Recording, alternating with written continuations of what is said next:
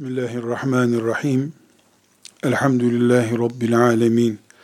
Ve sallallahu ve sellem ala seyyidina Muhammedin ve ala alihi ve sahbihi ecma'in. Bir Müslüman olarak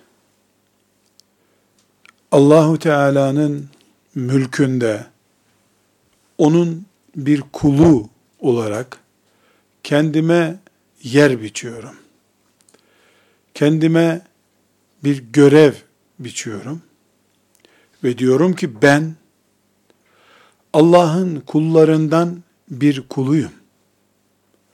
O beni dilediği gibi, dilediği zamanda yarattı.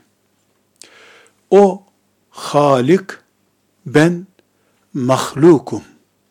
Yarattı, yaratıldım. Ben yoktum, o vardı. Ben yine yok olacağım, o hep var olacak. Ben istediğimin çoğunu yapamadım, o ise her istediğini yapan bir Allah'tır. Celle Celaluhu. Benim kul olarak bunu itiraf etmem gerekiyor. İkinci itiraf etmem gereken şey, benim yaratıldığım zamanda, benden önceki yaratılmamış olduğum zamanlarda, daha sonraki zamanlar Allah'ındır.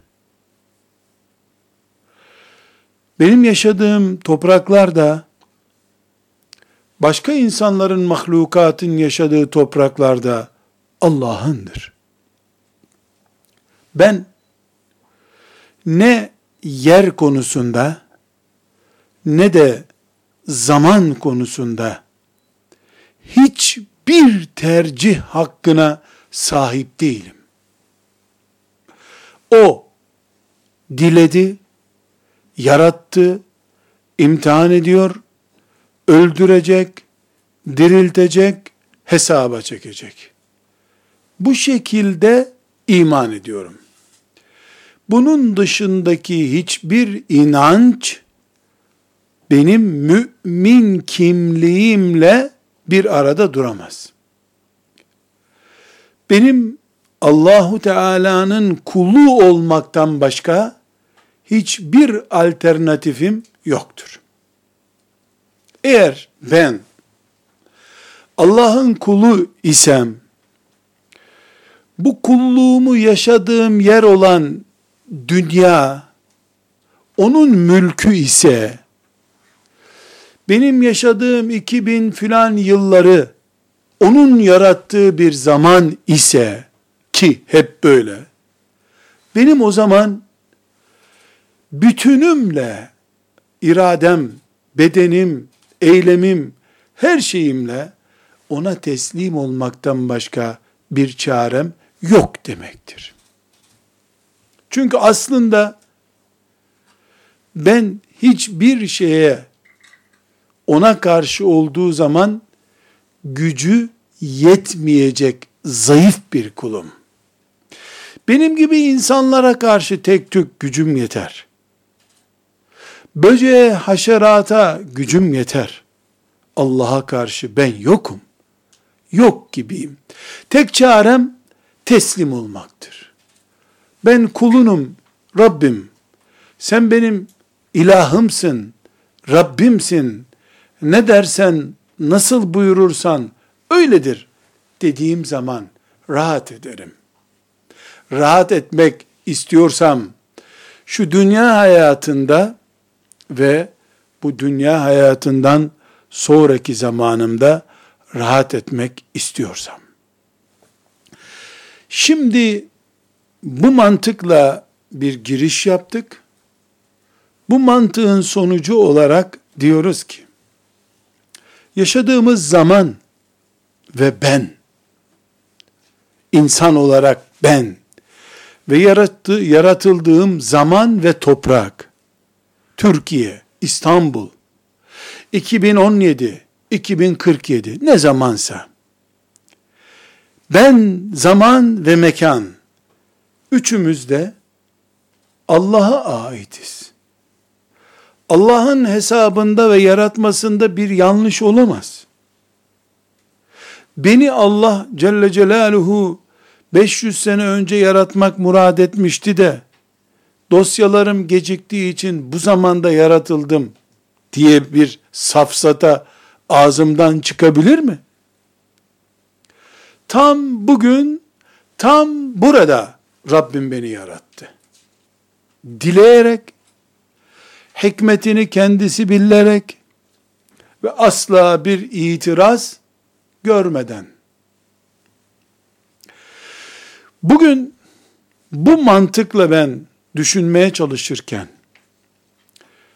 yaşadığımız zamanda internetinden tut, toplum yapısından, küfrün, şirkin, azgınlığından, hangi başlıktan ele alırsak alalım, bugün,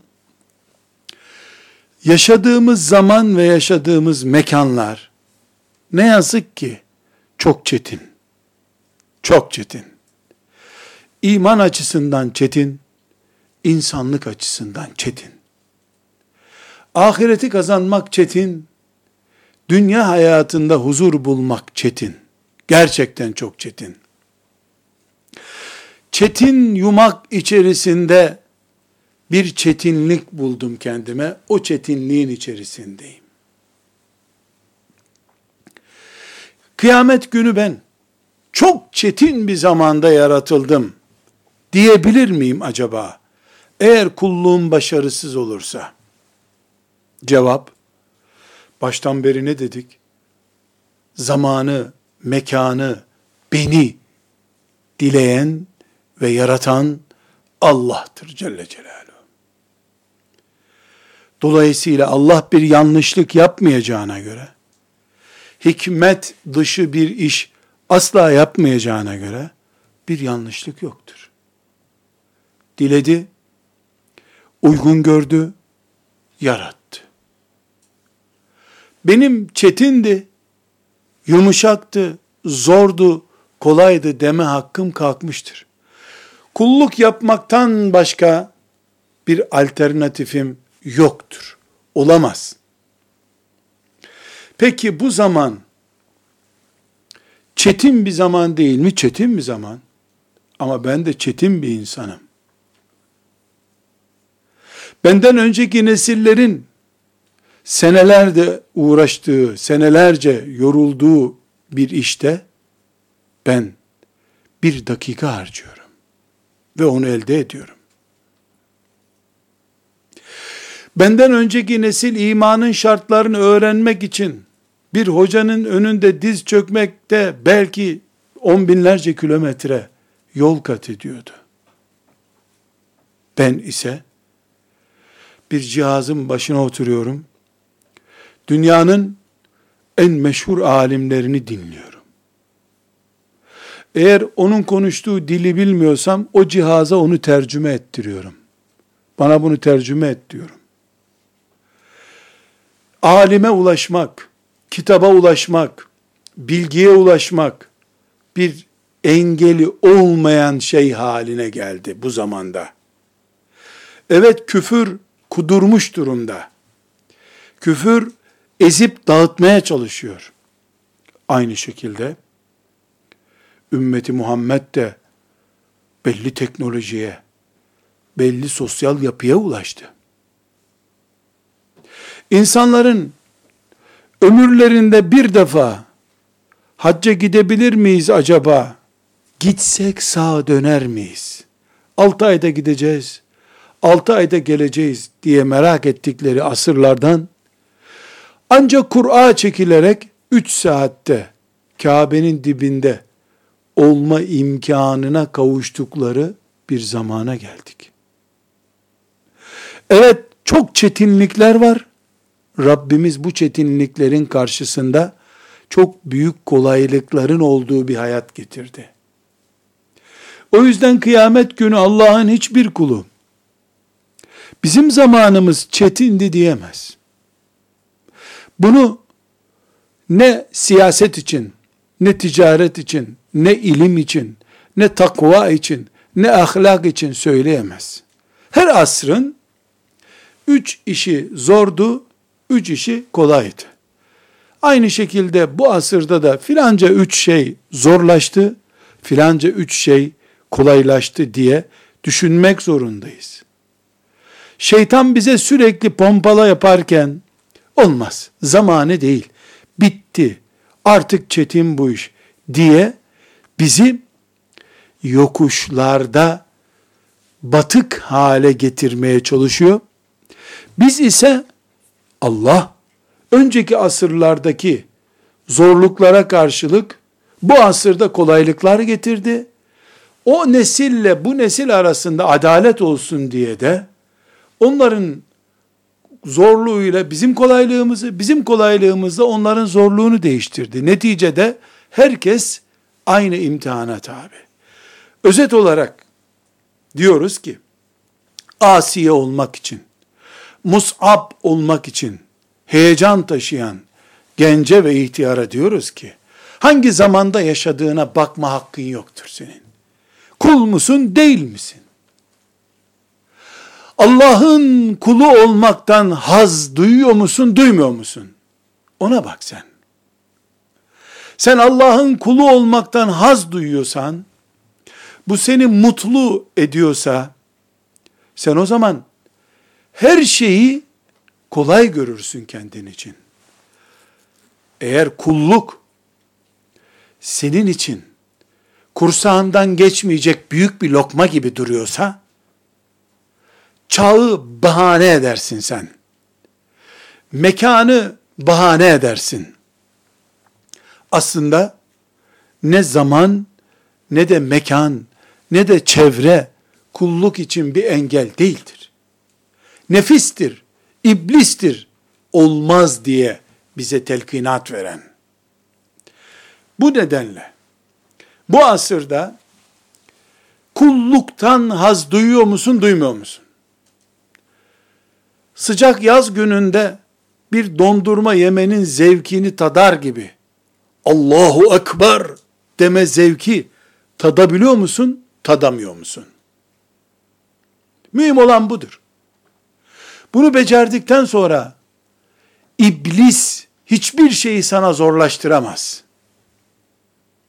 Temelde sen sıkıntılı hissediyorsan, temelde Müslümanlık yaşamayı, mümince bir hayat yaşamayı, aşılması zor bir barikat olarak görüyorsan, sabah namazı senin için bitmez tükenmez bir sorumluluktur o zaman. Altından kalkamayacağını düşünürsün. Ramazan günlerinde oruçlu olduğun için gün 50 saat gibi gelir sana.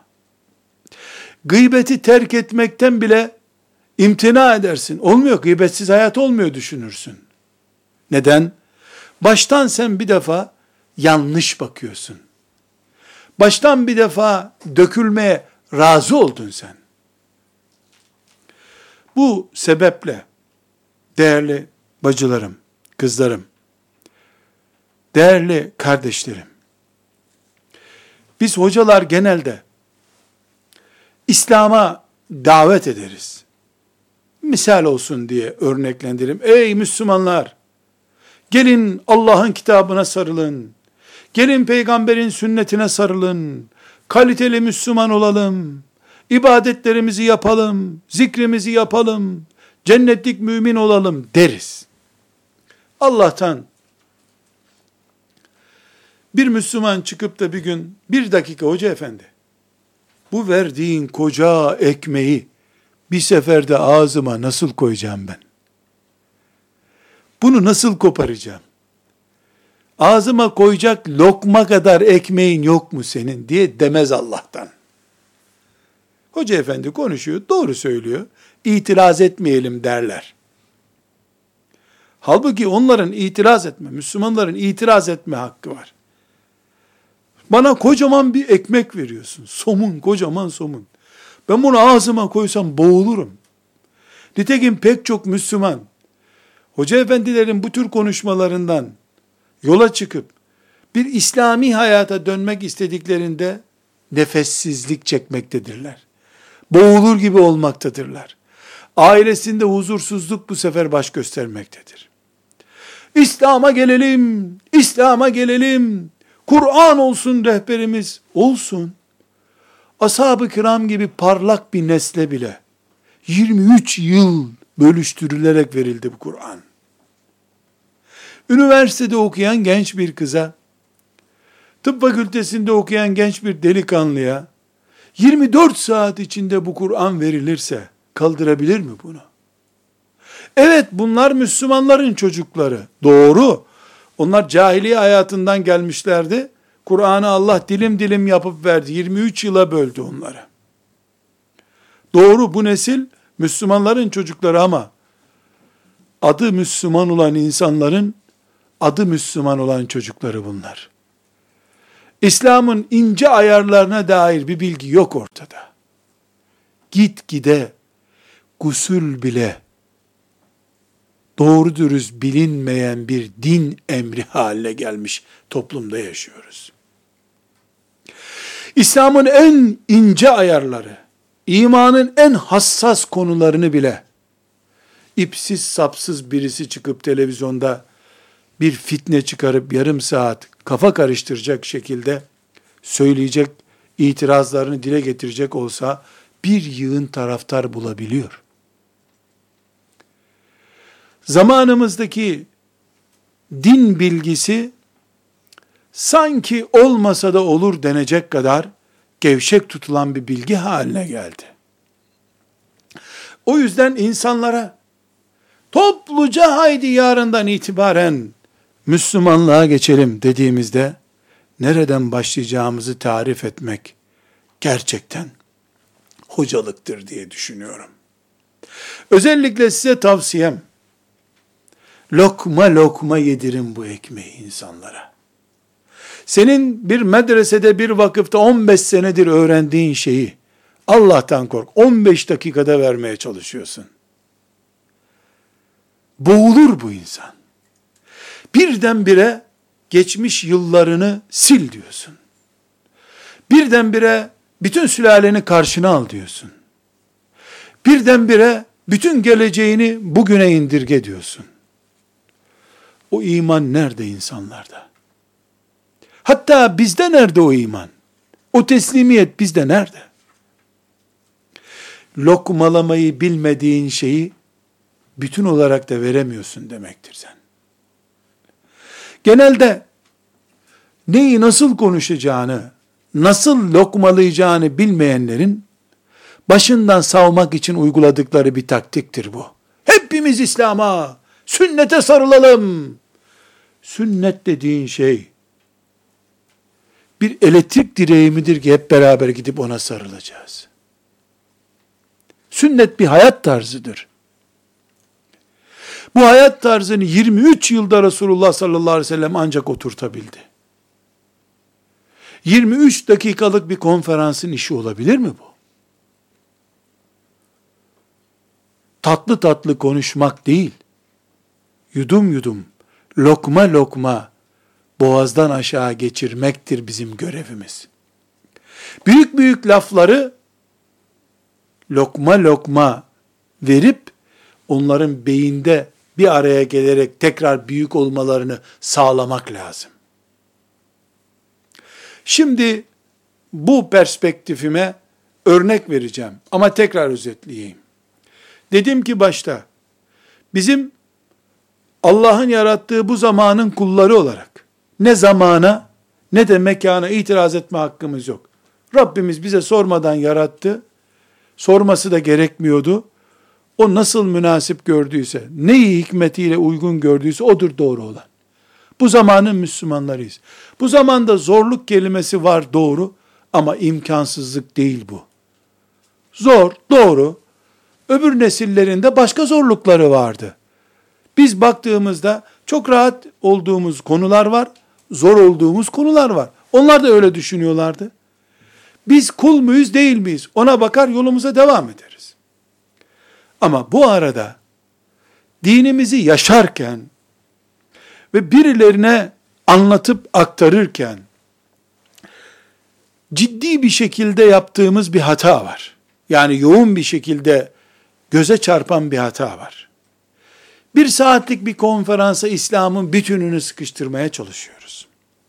Bu da ya kör bir gidişata teslim eden, teslim olmuş insanları oluşturuyor ya da bizim işimiz değil bu, ashab-ı kiramın işiymiş bu Müslümanlık deyip bir kenara çekilen, bıkkınlık ve umutsuzluk gösteren bir nesil ortaya çıkıyor.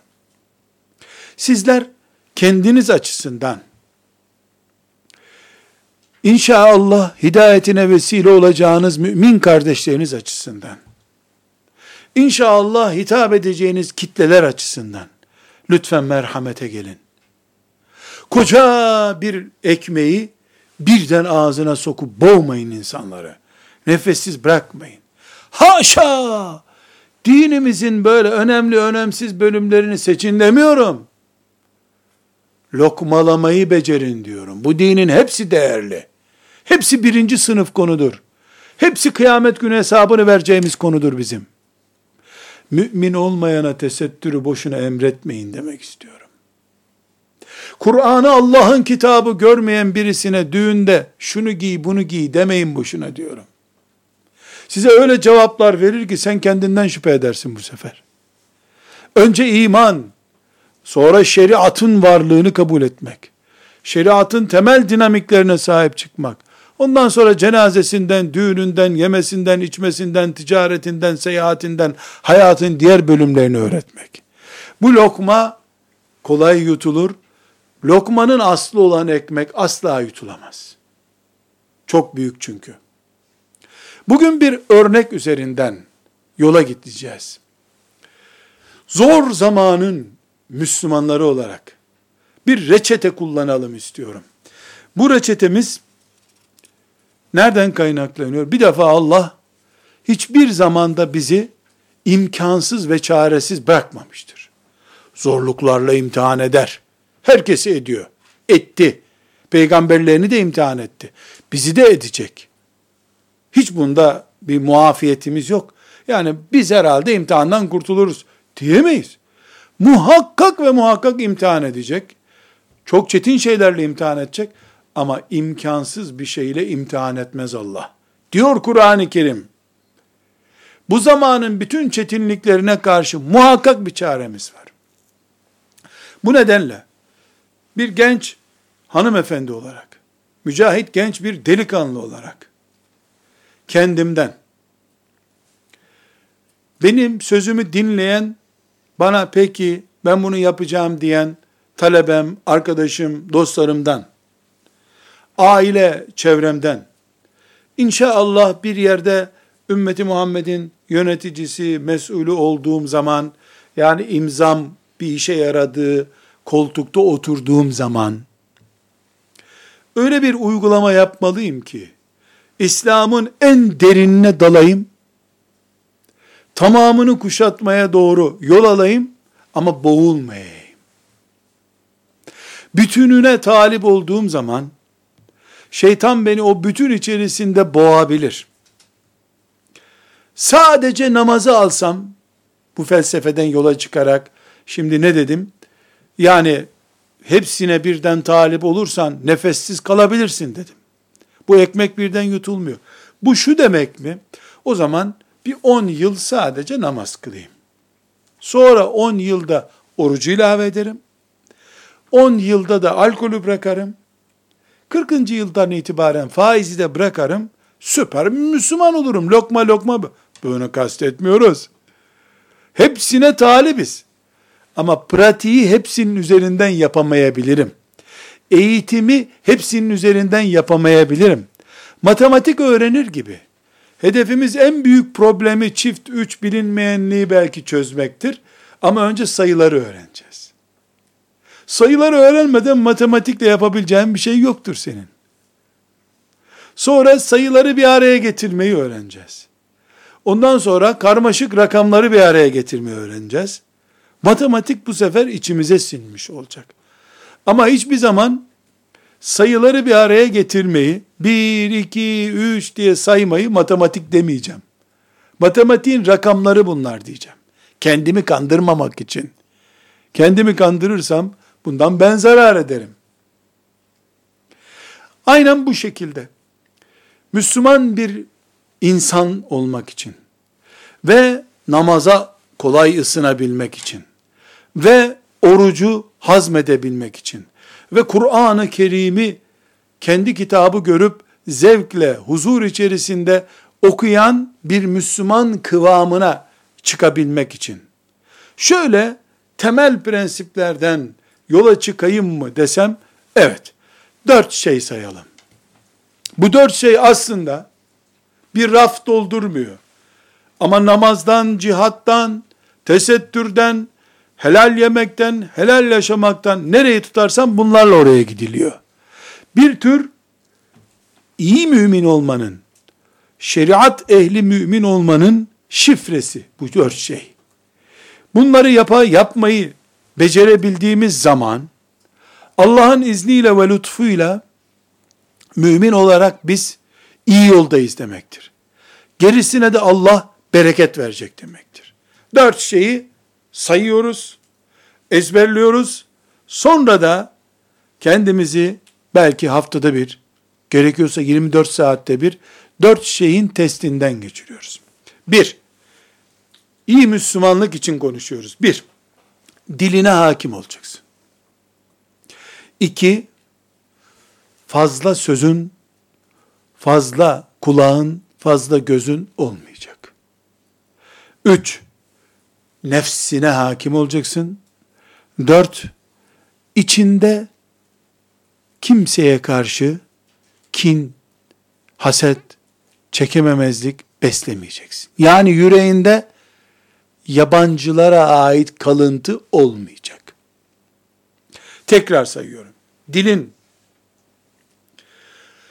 fazlalıklardan arınmışlığın, nefis esaretin ve kalp temizliğin. Bu dört şey sabah namazına kalkmanın da şifresidir. Takva hayatı yaşamanın da şifresidir. Gıybetten kurtulmanın da şifresidir. Hırsız olmamanın da şifresidir. Eğer bir mümin, bir Müslüman dilini koruyabiliyorsa, fazlalıklardan gözünü, kulağını, dilini, elini, ayağını, kalemini arındırabiliyorsa, nefsine de hakimse, tertemiz bir kalp taşıyorsa, yani başkalarında, kendisi dışındakilerden birilerine karşı içinde bir negatiflik yoksa, bu Müslüman.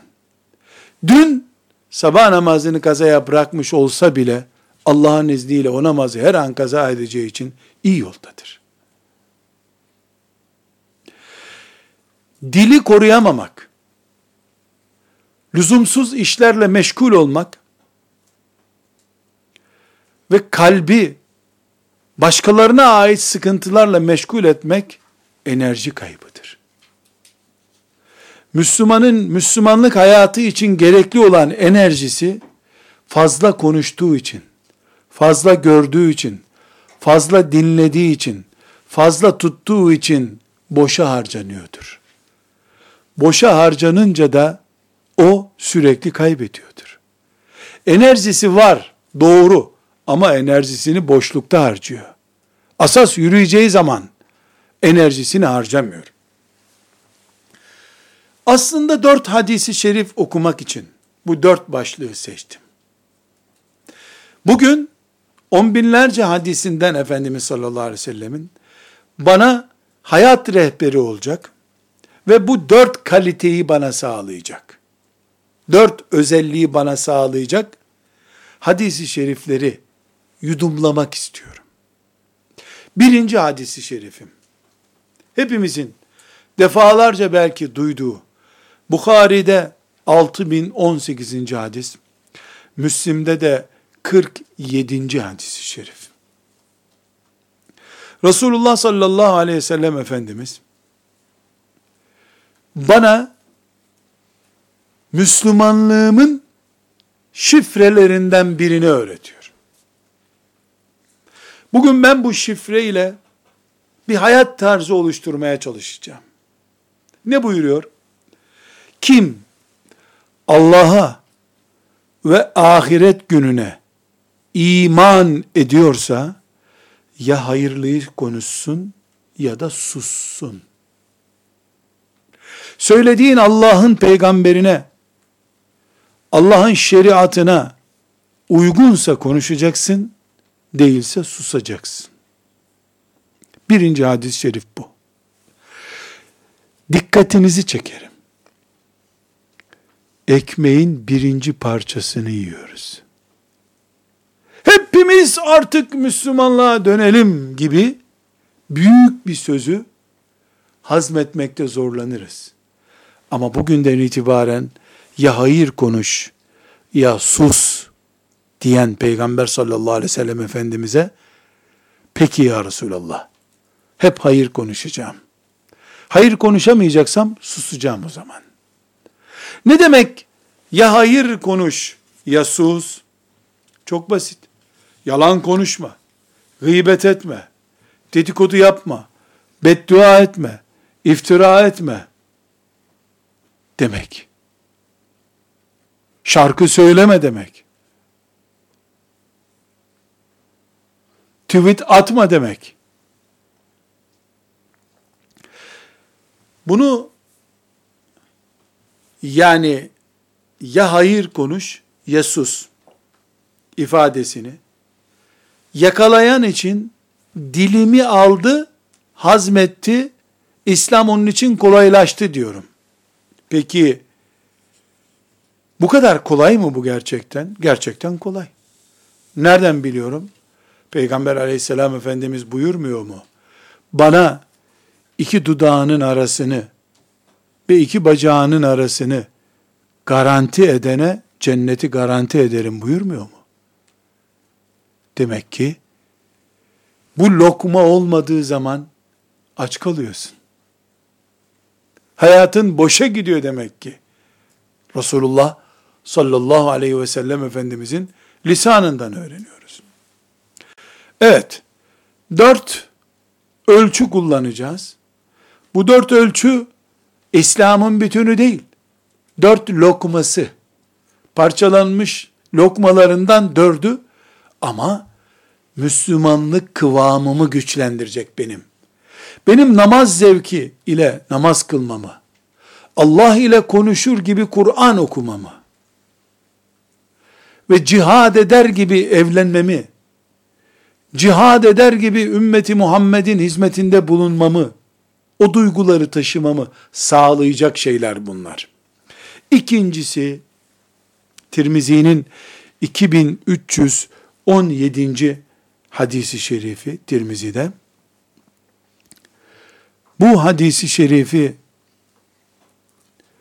hepimiz keşke ta abdesti ve tahareti annelerimizin, babalarımızın bize öğrettiği zamanda abdesti bitirdik ya, yavrum bu abdestin bir de bir kuralı var deyip abdest gibi öğretselerdi. 5-6 yaşında bizi deneyip alıştırmak için sahura kaldırdıkları zamanlarda keşke annelerimiz yavrum bu sahurun kurallarından biri de budur deselerdi. İftara oturttuklarında bir dakika bir dakika bir dakika suyu içmeyin. Önce şu kuralı öğrenelim deselerdi. Keşke hacca gitmeden önce Müslümanlara haccın şartlarından biri bu kuraldır diye bunu öğretselerdi. Keşke hafızlığa başlamadan önce bir dakika hafızlıkta Bismillahirrahmanirrahim diye Kur'an okuyorsun ya bu hadisi şerifi bilirsen hafız olabilirsin deselerdi. Ne o? Min husni islamil mar'i terkuhu ma la yani onunla ilgili olmayan şeyi terk etmesi, Müslümanın, Müslümanlığının güzelliğini gösteriyor. Söz, bakış, yürüyüş, tutuş, oturuş, seninle ilgili mi direkt? Hayır. Bırak onu. Herkes kendi işiyle ilgilense, işi olmayanla ilgilenmese, Müslümanlar siyasette kavgalı olurlar mıydı? Yeni gelinler, onların işine karışan, aslında işleri olmadığı halde karışan yabancılar olmasa, boşanırlar mıydı? Müslümanlar kendi işlerinden başka işe ilgilenmeme ciddiyeti gösterseler, Avrupa bizden önce teknolojinin sahibi olabilir miydi? Müslümanlar kendine ait olmayan bir iştir diye uzak dursalardı, kimsenin işine karışmasalardı, bu toplumda ahlak sorunu diye bir sorun olur muydu? Herkes kendi işinden başka işle uğraştığı için, mesleğini değil başkalarının işini icra ettiği için, kimin eli kimin cebinde belli olmayan, kimin gözü neyi görüyor belli olmayan bir hayat yaşıyoruz. Onun için Resulullah sallallahu aleyhi ve sellem Efendimizin lokma lokma alalım bu İslam'ı deyip de alacağımız hadisi şeriflerinden bir tanesi budur. Min husni islamil mar'i terkuhu ma la yani. İnsanın ilgili olmadığı bir işle ilgilenmemesi, onu bırakması, Müslümanlığının da güzel olduğunu gösteriyor. Bundan çok açık ne anlaşılıyor? Bir insan alakası olmayan bir işle uğraşırken aslında Müslümanlığında da kalite düşüklüğüne neden oluyor. Bu zamanda da Müslümanlık kolaydı. Herkes kendi işiyle meşgul olsaydı. Ama hocanın yapması gereken cihadı, hocalık cihadını avam yapınca, avamın yapacağı sıradan işleri hocalar yapınca, esnafın yapacağı işi siyasetçi, siyasetçinin yapacağı işi esnaf yapınca, kimin kimin nesine karıştığı belli olmayan bir toplumda, ne Allah'ın rızası var, ne iyi bir Müslümanlık var. O zaman birinci kuralı hatırlıyorum. Diyorum ki birinci kuralda ya sus ya hayır konuş. İkincisi seninle ilgili olmayan işle alakadar olma. Mesleğinse, kabiliyetin varsa, sana sorulduysa, o iş senin aleyhinde olmayacaksa kıyamet günü ilgilen. İbadette de böyle. Ticarette de böyle. Aile hayatında da böyle. Alim misin? Niye insanların haram helal fetvasına karışıyorsun? Bu caizdir değildir diyorsun. Aile danışmanı mısın? Niye yönlendiriyorsun insanları? Eğitimci misin? Niye hemen evinin altında bodrum bir yerde medrese açıyorsun? Bir kabiliyetin var mı? Üç sene, beş sene bir yerde deneme yaptın mı?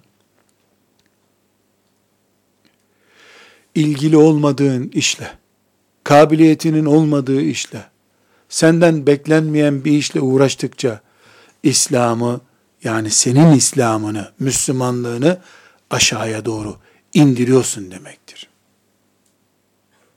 Ve üçüncü hadisi şerifimiz. Adam Resulullah sallallahu aleyhi ve selleme gelmiş. Ya Resulullah demiş.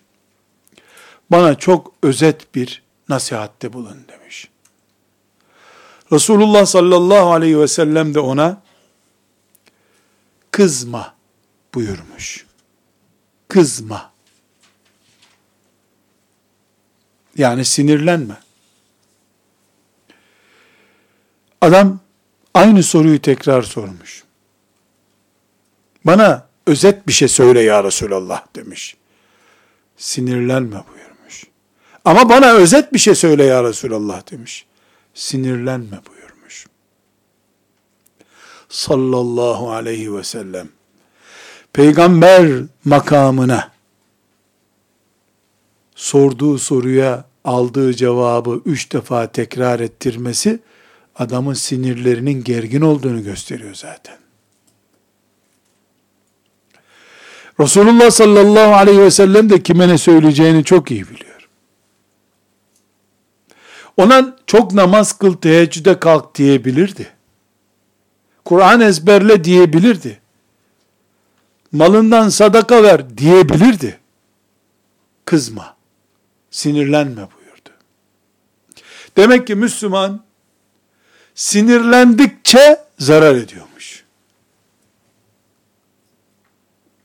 Sinirlenme demek, kızma demek, o ortamdan uzak dur demek.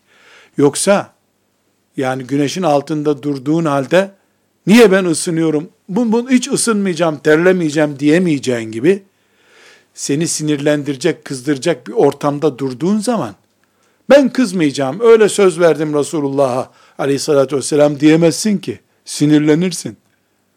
Ortamı değiştir. Sinirlenmeyeceğin kıvamı yakala. Yoksa sinirlenmem demekle kimse sinirini engelleyemez. Üç şey oldu. Bir, hayır konuş veya sus. İki, seni alakadar etmeyen işle ilgilenme. Dedikodusundan söz taşıyıcılığına kadar. Merak etme kimsenin işini. Üç, kızma. Kızdıkça batıyorsun. Kızdıkça mum gibi eriyorsun. Ve dördüncü hadisi şerifimiz. Ya da lokmalayalım bu İslam'ı lokma lokma hazmedelim dediğimiz zaman şöyle dördüncü lokmamız. Resulullah sallallahu aleyhi ve sellem Efendimiz Bukhari'nin 13. hadisi, Müslim'in de 45. hadisi olarak bize rivayet ettiği sözü hatırlıyoruz. Ne buyuruyor? Herhangi biriniz kendisi için sevdiği şeyi kardeşi mümin içinde sevmediği sürece iman etmiş olamaz. Müslümanlığımızı sallallahu aleyhi ve sellem Efendimiz nereye kilitledi? Her mümini kendin bileceksin düzeyine kilitledi. Senin bir bayan olarak bileziğin oldu bugün. Ondan hissedeceğin mutluluğu kardeşinin bileziği olduğu zamanda hissedinceye kadar sen basamakları tırmanacaksın demektir.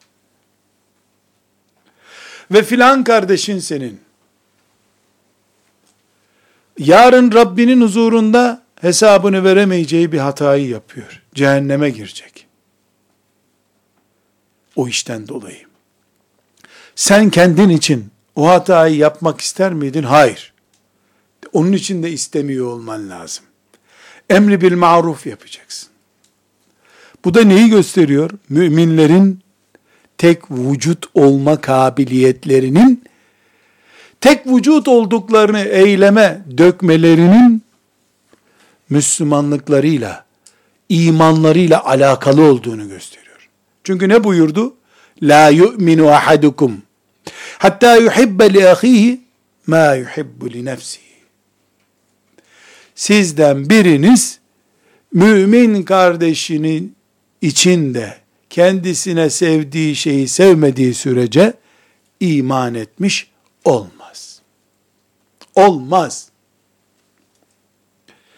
Bunun istisnası yok. Sahabi de olsam böyle. Sıradan bir Müslüman da olsam böyle. Ve bu zor zamanda zorluğa rağmen Müslümanlık ve müminlik sevabı kazanmak demektir. Dört şeyi özetliyoruz.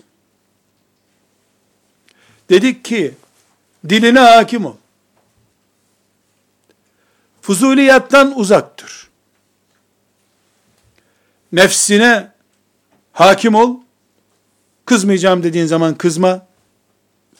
Sinirlenmeyeceğim dediğin zaman Tedbirini al sinirlenme. Nefsine hakim ol.